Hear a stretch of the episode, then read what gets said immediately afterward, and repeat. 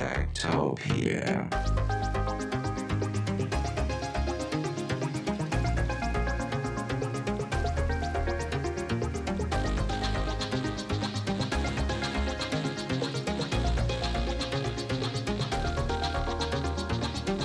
Tektopia er en ugenlig podcast om mennesker og deres teknologi, udgivet af Ingeniørforeningen IDA i samarbejde med Teknologiens Mediehus, støttet af .dk, IDA Forsikring og Messecenter Herning.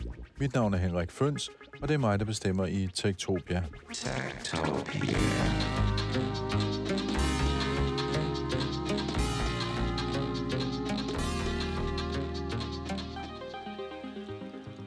Hvis man sad til et middagsselskab for bare et års tid siden og sagde, at man var interesseret i AI, som jeg jo så tit gjorde, fordi jeg har beskæftiget mig rigtig meget med det i min radiovirksomhed gennem de sidste mange år, ja, så kiggede folk på en og tænkte, hvad søren er det, han egentlig sidder og snakker om? Og så skulle man til at forklare, at det var kunstig intelligens og hvad er kunstig intelligens og bla bla bla.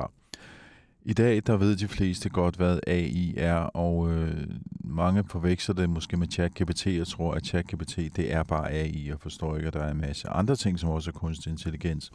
Men ikke desto mindre, så betyder det, at det her det er et af de emner, der bliver snakket mest om i øh, offentligheden lige nu, i hvert fald når det handler om teknologi. Der er sket rigtig meget de sidste par uger. Amerikanske præsident Biden han har underskrevet et dekret om kunstig intelligens. G7-landene de har lanceret et AI-adfærdskodex. Den britiske premierminister han har afholdt et AI Safety Summit. På deltagerlisten der fandt vi både Elon Musk og Sam Altman fra OpenAI og regeringsrepræsentanter fra Kina, EU og USA. I den forgangne uge har OpenAI også lanceret en helt ny stribe initiativer, som man kan en masse andre nye og spændende ting med øh, ChatGPT, og det kommer vi sikkert til at høre mere om i nær fremtid. Og så sker der også en del i øh, Bruxelles, fordi øh, den nye AI Act den er ved at blive forhandlet på, på plads. EU-kommissionen, Ministerrådet og Europaparlamentet er i disse uger ved at forhandle de sidste og afgørende paragrafer. Der er dog en del uenighed, så der er et tvivl om, at den overhovedet bliver færdiggjort her i december i år. Og det kan godt få indflydelse på, hvornår den faktisk kommer til at træde i kraft. Der har også været en del konferencer om øh, AI her i øh, Ingeniørforeningen IDA, hvor jeg sidder, har vi haft Driving IT, hvor der var virkelig kul på diskussionerne om AI. Der har været Digital Tech Summit, som havde ret meget fokus på AI også. Og øh, den 7. december, der kan man her i Ingeniørforeningen IDA komme ind til en kunstig intelligens konference, som bliver arrangeret af IDA Risk. Den kan du finde, hvis du øh, tjekker øh, websitet ud, ida.dk. Men lige nu og her i Tektopia, der skal det handle om en ny bog. En bog, der stiller spørgsmålstegn ved, om øh, vi har for meget følelse og for lidt fornuft, når det handler om kunstig intelligens, om vi er ved at regulere os øh, selv fuldstændig ud af spillet i forhold til Kina og USA, eller om vi stadig har en chance for at øh, spille en rolle i fremtidens teknologi, nemlig AI.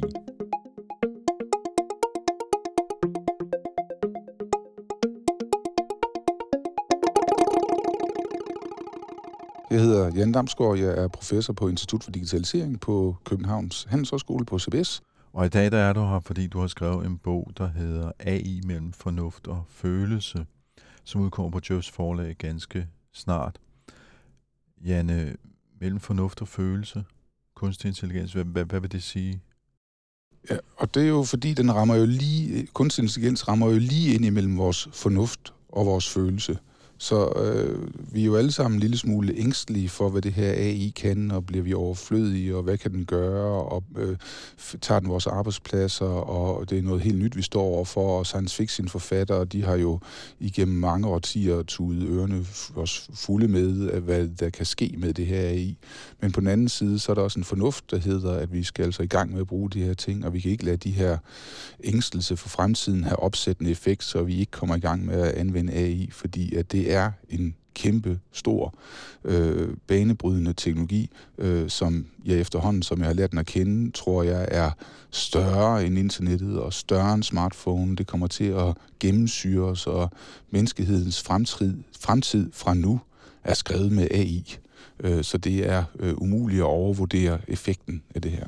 Og grunden til at skrive sådan en bog lige nu, det er jo selvfølgelig, at øh, der er jo ikke gået ret meget mere end et år før øh, siden, at øh, kunstig intelligens det er jo nærmest hvermandsejer. AI er jo faktisk noget, du kan gå ud og sige til rigtig mange mennesker i dag, så forstår det, hvad du taler om. Det gjorde det ikke for ganske få år siden. Og, men dengang var det jo en anden type AI, man talte om. Altså den her generative AI er jo virkelig, det har virkelig sat øh, begrebet på, på landkortet og gjort det til noget, som vi alle sammen forholder os til. Øhm, hvad, hvad er det, der er anderledes nu end for to år siden, for eksempel, når vi snakker kunstig intelligens? Jamen altså, AI har vi jo kendt siden 60'erne af, og, og der har været forskellige versioner undervejs, og nogle af os kan huske, da Deep Blue bankede Kasparov i skak, og nogle kan huske, da IBM Watson kom, og nogle kan også huske, da Google kom på banen med deres, uh, Go, eller deres alfa-computer, der kunne banke den kinesiske stor, nej, den koreanske stormester i Go, uh, og, og så videre.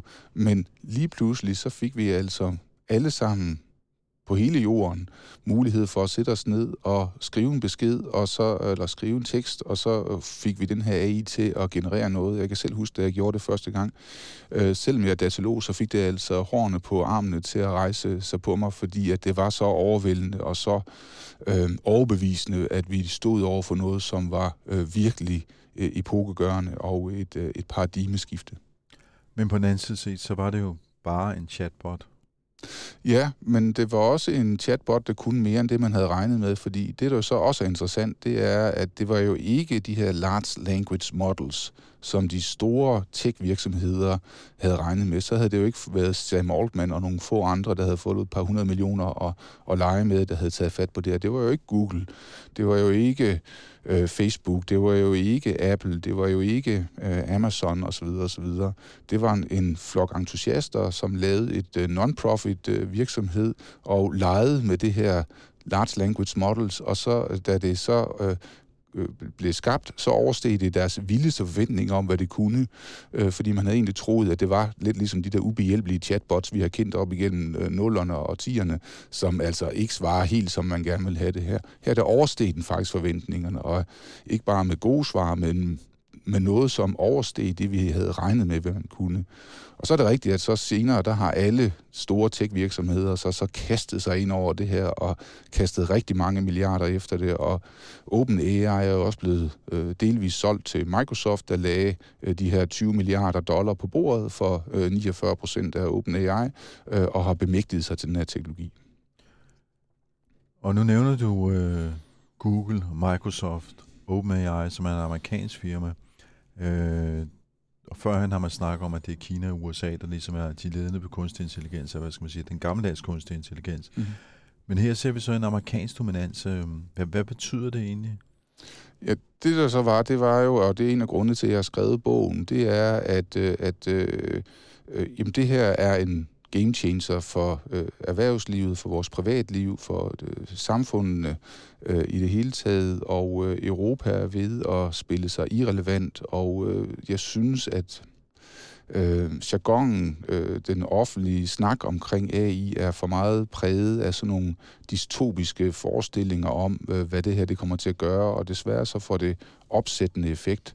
Og det vil sige, at Europa kommer bagud i forhold til det her, og når vi går ind og ser på, hvornår var det egentlig, at de store firmaer, de blev skabt inden for tech-verdenen, jamen så blev de skabt i en til to kvartaler efter, der skete en større teknologisk gennembrud eller en, en form for deregulering af, af et område. Og, og det skal vi jo, det er jo det, det er cirka lige nu i forhold til AI, men Europa har mere travlt med at øh, se på, hvad AI ikke kan, og så er de godt i gang med at implementere en AI Act, som er den første og mest omfattende AI-lovgivning nogen steder på jorden. Og det jeg frygter, det er, at vi kommer til at gentage vores øh, fejl med internettet, hvor man går ind og, hvor man, hvis man går ind og ser på, hvad er de største virksomheder, der kommer ud af internettet, så er der igen ikke et eneste, der er europæisk.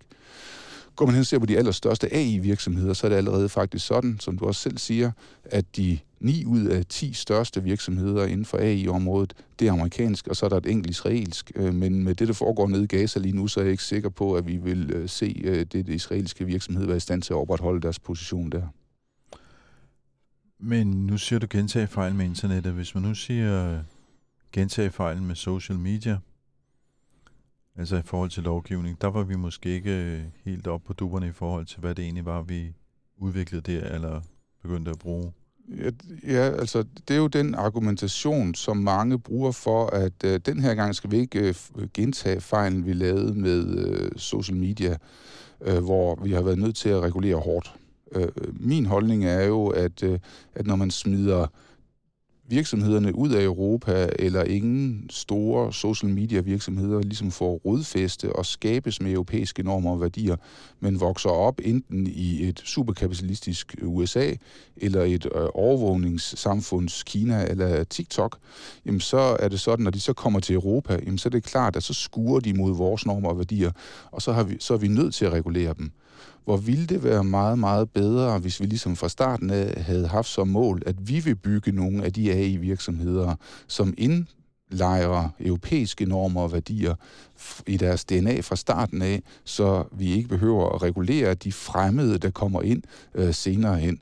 Så havde vi altså været et helt andet sted. Så det, man har valgt fra Europas holdning eller side af, det er at stramme tøjlerne så meget som muligt, og så siger man, og så hvis det viser sig, at det ikke er nødvendigt, så slækker vi på dem. Mens at øh, de altså har rigtig gode vækstmuligheder alle andre steder i Europa. Og det betyder, at væksten går udenom Europa, og det betyder også, at vi ikke selv har mulighed for at påvirke, hvordan AI øh, udvikler sig. Jeg var på folkemødet i sommer, og der var Anders Fogh Rasmussen der, og han sagde blandt andet det her med, at den, der dominerer AI, dominerer verden. Så også fra et geopolitisk synspunkt er det en meget farlig vej, vi har valgt, at vi øh, spiller os irrelevant i forhold til udviklingen af AI. For der kommer ingen AI-virksomheder i Europa med så stram en lovgivning. Men på den anden side, øh, her for ganske få dage siden, der øh, underskrev øh, præsident Biden i USA sådan en executive order om regulering af kunstig intelligens, som måske på mange måder minder om den, som EU har på vej. Og der har også været et stort møde i England, hvor den britiske premierminister snakker om, at man måske skal kigge på regulering af kunstig intelligens. Så det er vel noget, som de andre, hvad skal man sige, de andre uden for EU, de også kigger på, altså bortset fra Kina. Jeg, jeg er jo ikke øh, jurist. Øh, jeg kan bare se, at øh, jargonen, øh, den er anderledes. Så øh, amerikanerne og også det, der er foregået i England, de forsøger at regulere på de ekstreme øh, altså det, der virkelig stikker ud, øh, mens at den europæiske tilgang til det er at være ekstremt restriktiv øh, og have øh, en meget stram styring af det. Og, og så kan jeg bare sige, at, øh, at øh, hvis man kigger på verdens mest værdifulde virksomheder, øh, og, øh, og det er alle sammen tech-virksomheder, jamen så er der ingen europæiske der. Og øh, ønsker vi det, jamen så risikerer EU jo at blive sådan et... Øh, et øh, form for frilandsmuseum, øh, fuld af nostalgi og høj på øh, værdier og normer, men fattig og uden reel indflydelse i verden. Og med den nye geopolitiske situation, en krig i Europa, vi ved ikke, hvad der kommer til at ske i USA i forhold til øh, fremadrettet, hvem kommer til at blive den nye præsident. vi ser en geopolitisk stramning mellem USA og Kina, jamen så skal Europa kunne og ville selv.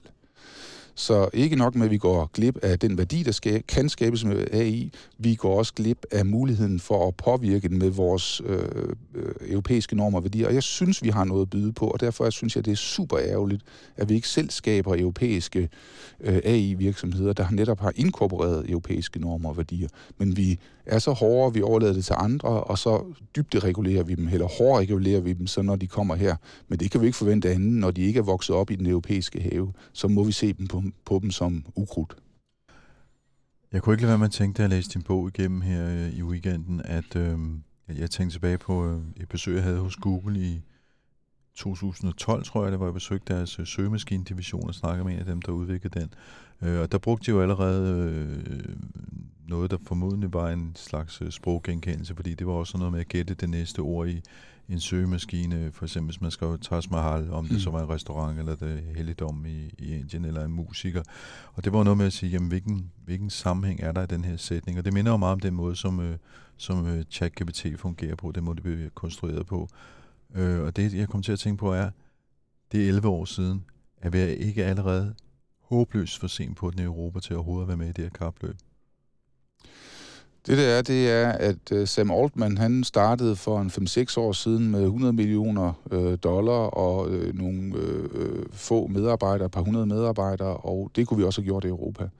Øh, så den der med, at vi skal ligge os ned på ryggen og være øh, benovet over de her tech-giganter, hvis øh, omsætning overstiger flere europæiske landes, og derfor så er spillet ligesom øh, gjort, og vi er håbløse bagefter, jamen der viser den her teknologi sig jo, at, at, øh, nej, øh, det er ikke tech-giganterne, der er kommet for evigt og vil dominere for evigt.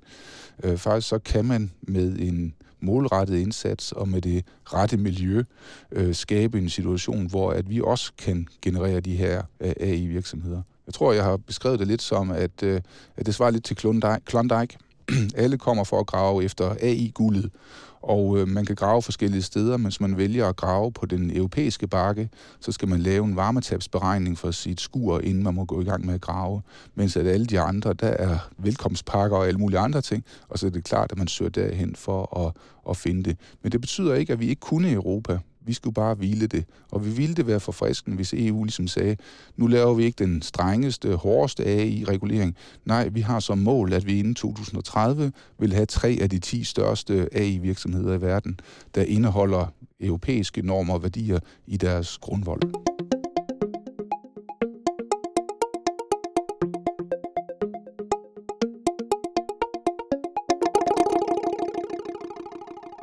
Nu handler din bog jo ikke kun om, at du, øh, hvad skal man sige, det, det, det er ikke kun et opråb, opråb, opråb til, at nu skal vi komme i gang her i Europa.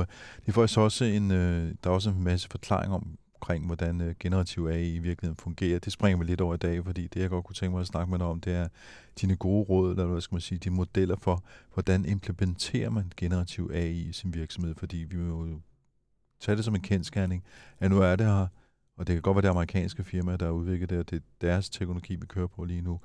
Men hvordan får vi det ind i virksomhederne og får den øh, konkurrencefordel, som du øh, også mener, der vil være i at, øh, at implementere det i en virksomhed? Så hvis man sidder derude i dag og tænker, det der kunstig intelligens, hvad skal jeg gøre? Vi, vi bliver nødt til at gøre et eller andet, fordi jeg får at vide, at hvis vi ikke har en strategi for det, så er vi færdige. Så hvad gør man? Ja, men det der er, det er jo, at jeg har prøvet at lave en form for modenhedsmodel, øh, der består af fem stadier i forhold til, hvordan man går igennem de forskellige stadier og bliver bedre og bedre til at udnytte muligheden, der ligger i AI. Og de bliver så beskrevet hver af stadierne med nogle forskellige karakteristika. Og det der er, det er, at det er jo ikke sådan en atomar handling, at enten så har man AI, eller så har man ikke AI. Øh, det er sådan, at man har faktisk så viser det sig, at langt de fleste virksomheder har allerede AI, men ledelsen er ikke helt klar over det. Der sidder nogle ildsjæle rundt omkring i organisationen, som allerede har taget det her til sig, fordi det fantastiske med AI, det er, at vi alle sammen kan gå ind og øh, åbne en browser og gå ind og øh, prøve kræfter med de her ting. Og der er altså nogle ildsjæle, der har fundet ud af, at de kan altså overkomme deres arbejde noget hurtigere, noget bedre, hvis de bruger øh, for eksempel ChatGPT til at øh, lave forskellige ting.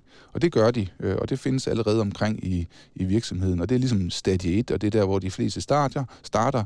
Det er, at alle, eller der findes ildsjæle, som står for de her ting. Men de gør det egentlig under radaren, og de har ikke velsignelse, de har ikke øh, øh accept, de har ikke et budget til at arbejde med de her ting.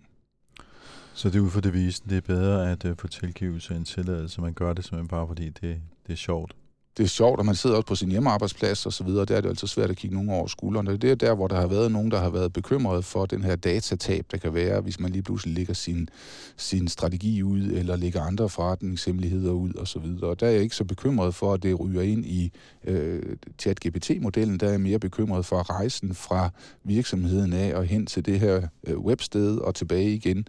Øh, at det er der, der kan ske øh, brud og datatab, hvor nogen kan få, få adgang til det her ting. Der har været nogle GDPR-bekymringer bekymringer om det også. Men nu er det jo sådan, at øh, som du selv nævnte, at Microsoft har investeret ganske kraftigt i OpenAI, og det har jo så resulteret i den her sådan Copilot, mm-hmm. som er en del af, Microsofts 365 kontorpakke, som jeg tror stort set alle danske virksomheder bruger. Der er nok ikke ret mange, der ikke bruger Microsoft-produkter. Vi gør det også her i huset hos Ida, der har vi fået en uh, ChatGPT knyttet til vores Edge mm-hmm. browser, så det ligger inde i Microsoft-systemet. Det ligger inde i øh, virksomhedens, øh, hvad skal man sige, mave og beskyttet GDPR-regler og privatlivets fred og alle de der ting. Så når Netop, man så- allerede er der, så er man vel et pænt stykke af vejen? Eller? Ja, så er man på stadie 2 øh, Ja. ud af de fem stadier, og, Mm. mm. og, og det er der, hvor man går ud til sin øh, øh, cloud-leverandør og får altså øh, adgang til øh, en form for large language model eller ChatGPT eller andet, der altså fungerer inden for firewallen og inden for de øh, data, som allerede eksisterer i virksomheden. Og derfor behøver man ikke være særskilt bekymret for det, øh, fordi at det ikke forlader øh, virksomheden længere, og det er allerede data, der ligger der digitalt.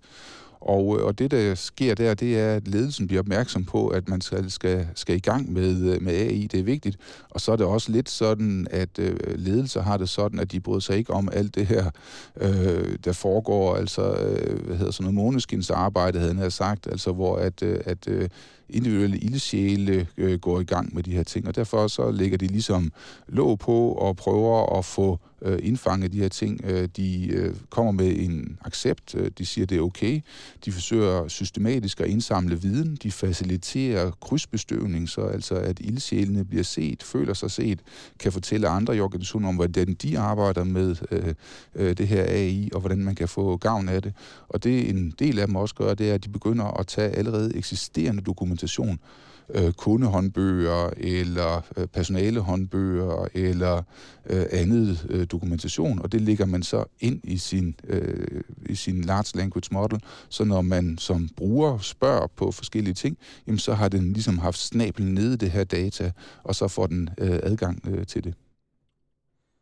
Så det handler så også om det her med, at man skal have nogle data, som man kan træne den her sådan, sprogmodel på, for at bruge det til noget overhovedet. Ja, det kommer først senere så, fordi at øh, her på stadie 2, der giver man ligesom også øh, IT-afdelingen den opgave, at de skal begynde at gøre data til rådighed, øh, så at, øh, at øh, den øh, AI, man får på stadie 3, kan ligesom arbejde på øh, realtidsdata, så man kan begynde at forsøge at forstå øh, ændringer i kundeadfærd, ændringer i logistikken, ændringer i, øh, i øh, ens leverandører øh, osv. osv.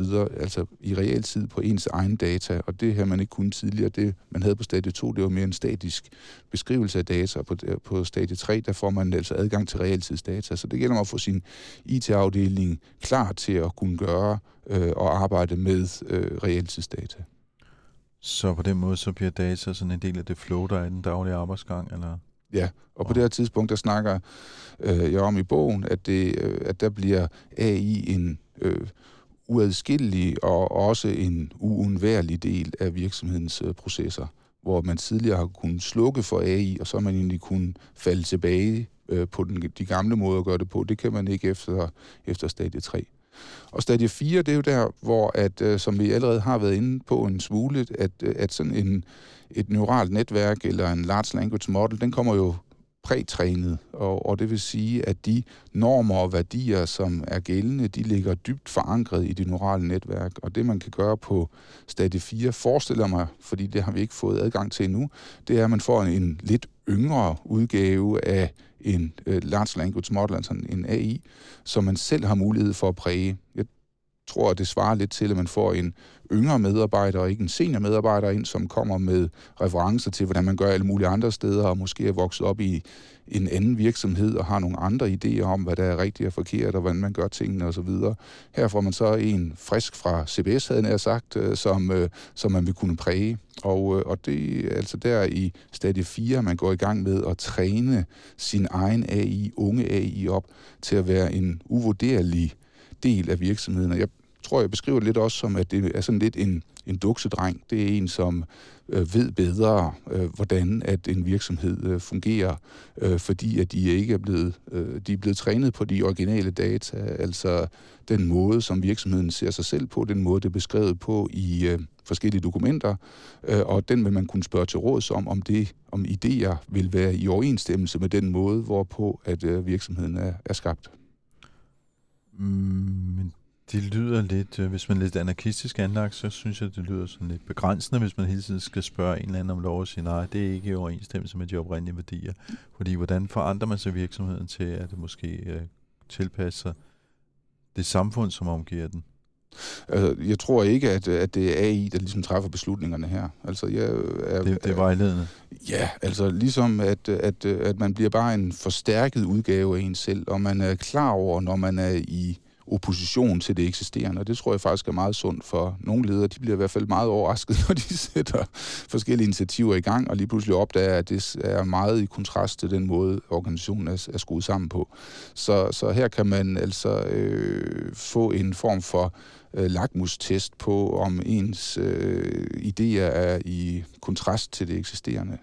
Så, så, så, der, så, så, så der tror jeg, at man får en, en hjælper, og man, jeg tror, man skal tænke på det her AI som ikke en, der går ind og erstatter dig, men som skaber en forstærket, en digitalt forstærket udgave af dig selv, så du er bedre i stand til at overkomme mere, end du kunne tidligere. Altså, jeg er jo faktisk ret glad for, at du i bogen bruger eksemplet Georg Gearløs og hans lille hjælper. Det har jeg nemlig også selv brugt nogle gange. Ja.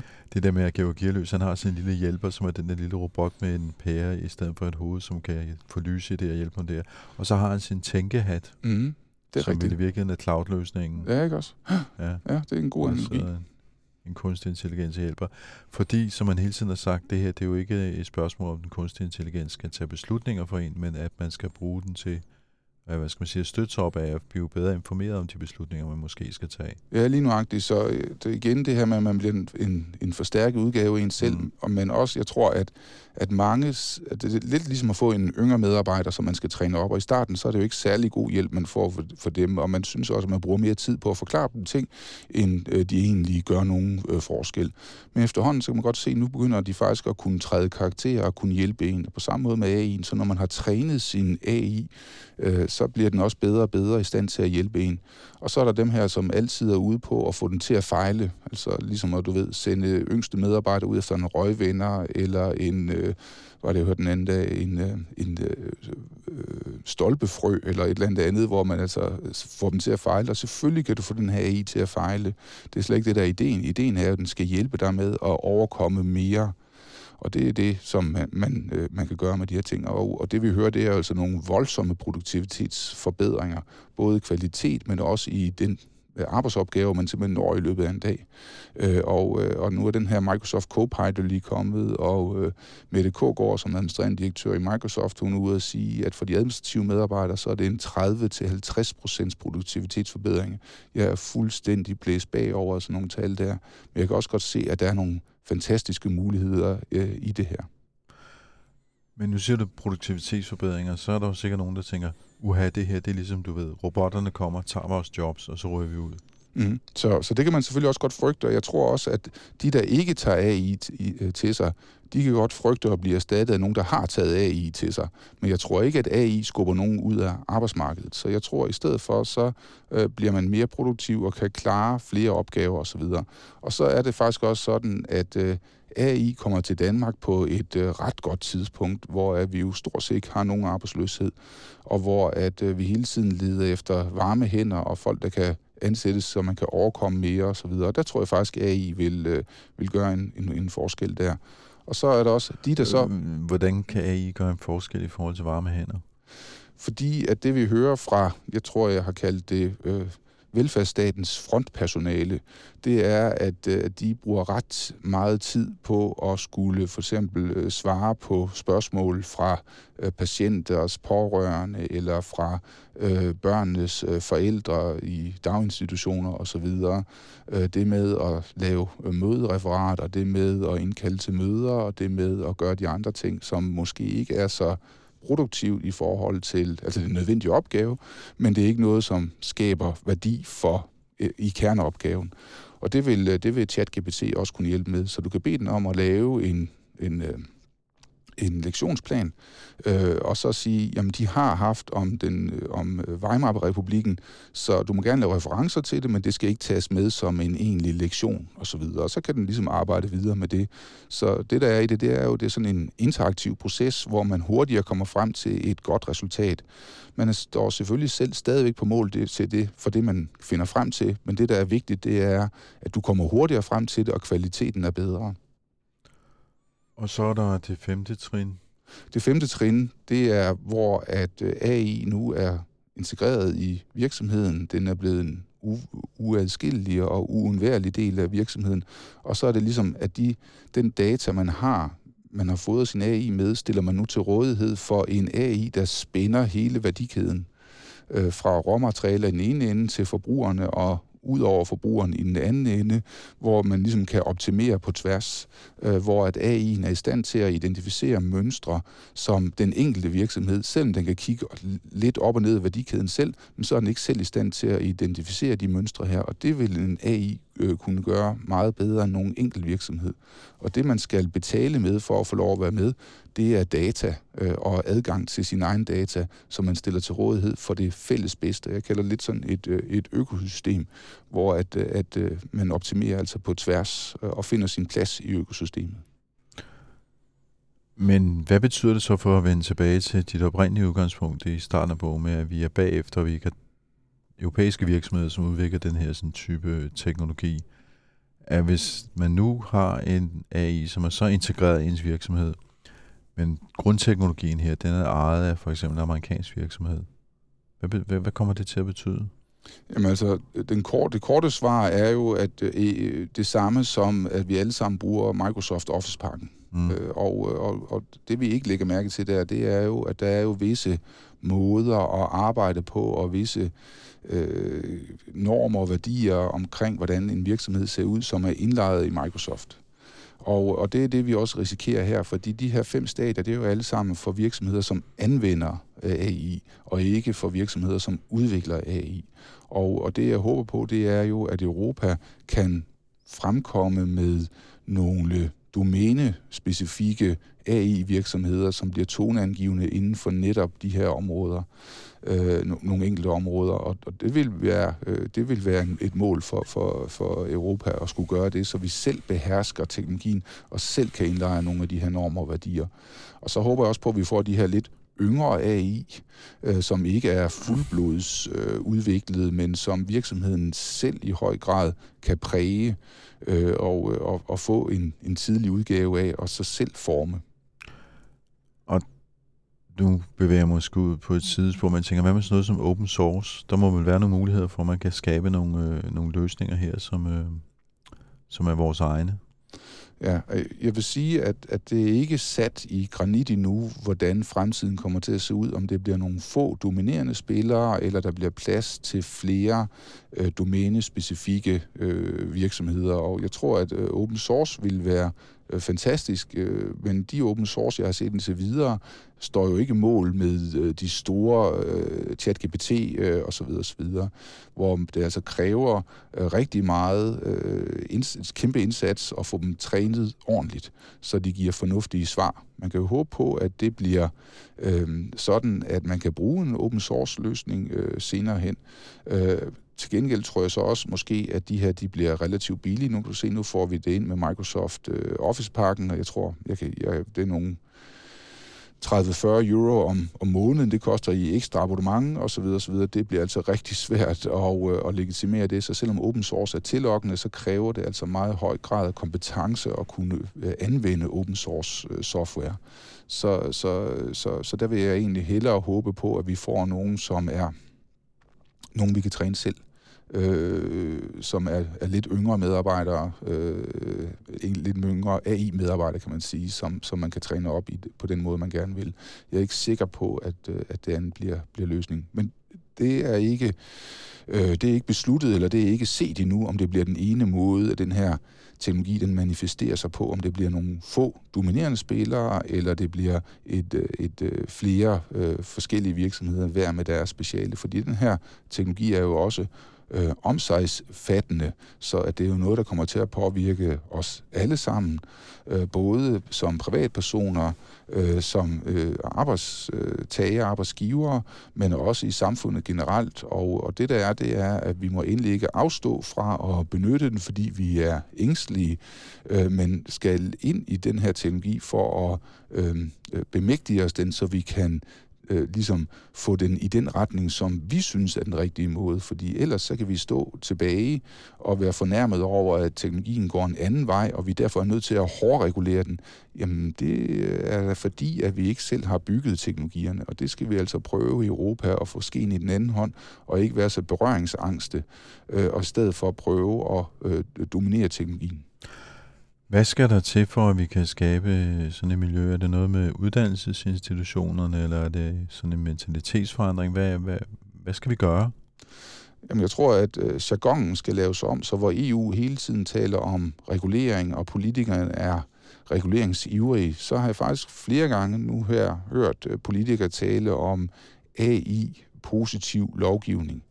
Så, så øh, hvor man prøver at sige, jamen, øh, vi skal prøve det her af, og bagefter kan vi så finde ud af, om det var øh, den rigtige måde, øh, eller vi skal ændre noget. Fordi jeg tror, at risikoen ved, at vi går glip af noget, er langt større ved at være for restriktiv, i stedet for at give lidt los, og så stramme op lidt senere hen. Så hvorfor ikke øh, gøre det til, at vi det næste halve år eller hele år øh, øh arbejder øh, med at afprøve AI, og i stedet for, som det er lige nu, der er dobbeltbøde, hvis man bliver taget i at lave noget med AI og GDPR, øh, som ikke er i overensstemmelse med hinanden, jamen så skulle det jo være halv bøde. Øh, for, ikke for, at jeg ikke tror på, at vi skal beskytte privatlivets fred og, og de her personlige data, men fordi vi er nødt til at få nogle erfaringer med det her.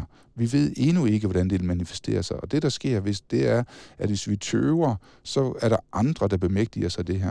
Og jeg har faktisk øh, øh, Øh, jeg tænkte lidt på, at hvis nu man under 2. verdenskrig havde besluttet sig for, den her atombombe, det er altså et, et farligt våben, så, så derfor, og vi kan ikke rigtig se, øh, øh, hvordan den her, den kommer, hvad det kommer til at betyde, og Oppenheimer, han bliver lidt øh, nervøs ved tingene, og så videre, og så videre. Nu tager vi lige et, øh, et seks måneders øh, moratorium, hvor vi står, lader det hele stå stille. Jamen, så er jeg ikke sikker på, at verden havde set ud, som den gør i dag. Øh, fordi at andre kunne have taget, altså Tyskland eller Sovjetunionen, kunne have taget teten på de her ting. Øh, og så var det ikke sikkert, at de havde brugt teknologien lige så som, ligesom vi ville have gjort det.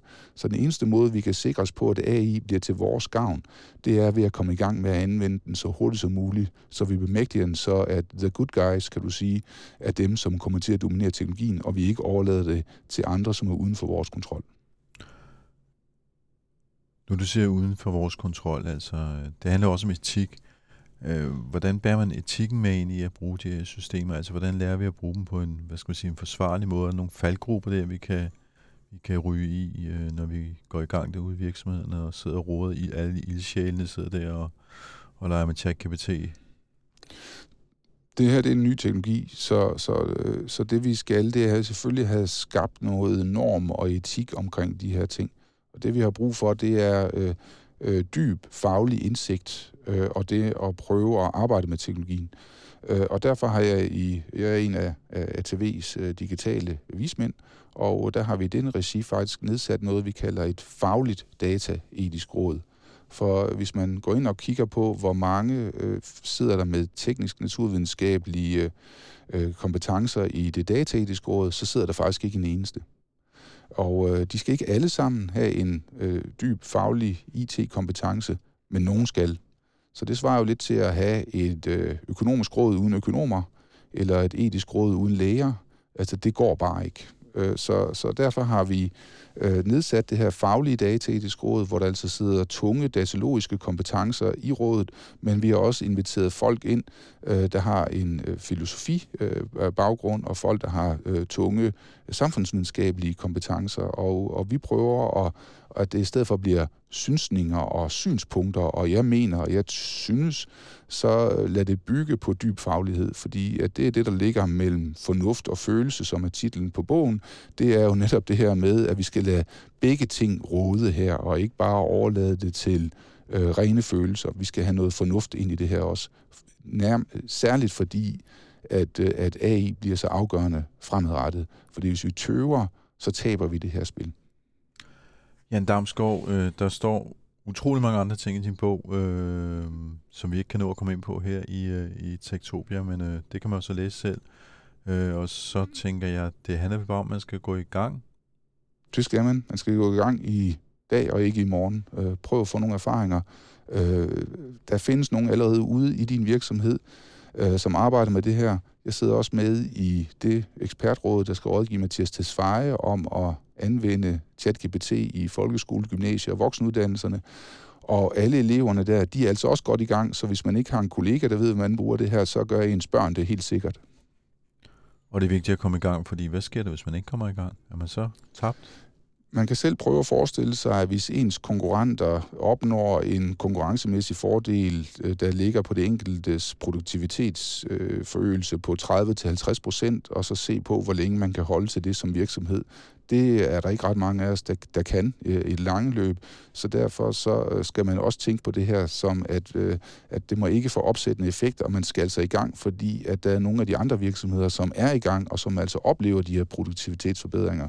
Så, så, så derfor så øh, ligesom at man, hvis man ikke som enkeltperson tager AI til sig, så kan man blive erstattet af en, af en medarbejder, som har taget AI til sig, jamen så kan virksomheden altså også blive erstattet, ikke af AI, men af en virksomhed, som benytter AI. Det er jo så et call to action, det der. Vågn op derude. Jan Damsgaard, tak fordi du kom med her til Oktober og fortalte om din nye bog mellem fornuft og følelse. AI mellem fornuft og følelse, skulle jeg sige.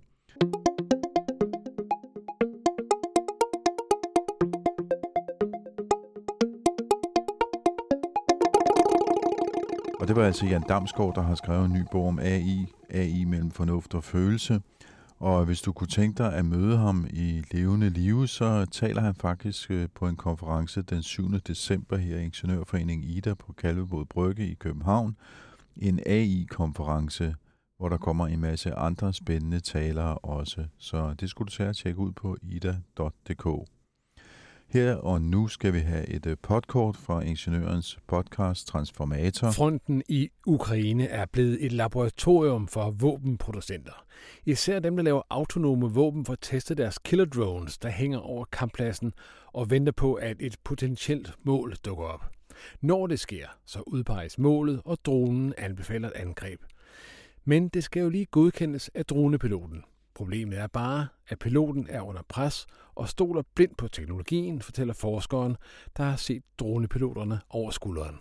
I think one of the prominent examples in terms of weapon systems integrating AI are so-called loitering munitions. They're also sometimes called one-way attack drones or killer drones, kamikaze drones. You find all of these terms in the media.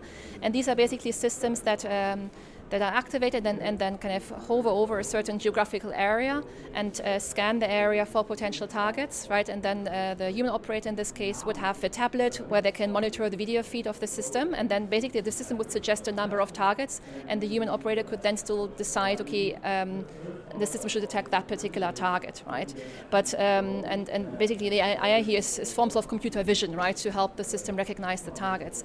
But at the same time, it's um, so although we, we hear that human operators are supposed to make that decision, uh, Ukraine military commanders have also said that they're using these systems completely autonomously so that there's no more, more human decision making at the point of deciding whether to use force or attack particular targets. So that would mean that the system itself right, uh, decides among the targets you know, that are in its database more or less which one to attack. Lyt med i den her uges Transformator, hvor vi ser på autonome våben og hvor svært det kan være at fordele ansvaret mellem menneske og maskine. Men vi skal også se på høreapparater, der bliver styret af en AI, således at du kan få den lydprofil, der passer lige præcis til din hørelse. Lyt med i Transformator. Du har lyttet til Tektopia, vi udkommer hver eneste mandag. Øh, du kan følge os på X og Instagram, der hedder vi snabelagtektopia.dk, og du kan deltage i teknologidiskussionen i vores Facebook-gruppe, der hedder Tektopia Backstage. Du kan skrive til mig på henriksnabelagtektopia.dk. Øh, du kan også følge os på LinkedIn, og på tektopia.dk kan du i øvrigt også øh, tage en abonnement på vores øh, nyhedsbrev. Udover at bruge forskellige typer generativ AI, så får jeg også hjælp af Mikkel Berggren til at lave podcasten her – jeg hedder Henrik Føns, og som sagt er det mig, der bestemmer i Tektopia. Og jeg har bestemt, at øh, nu er det slut for denne gang, så på genhør i næste uge. Tektopia.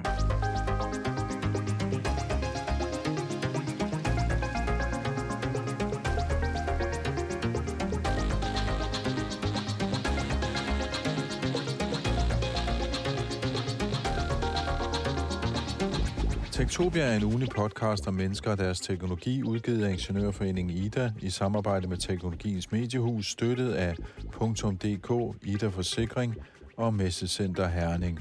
Mit navn er Henrik Føns, og det er mig, der bestemmer i Tektopia. Tektopia.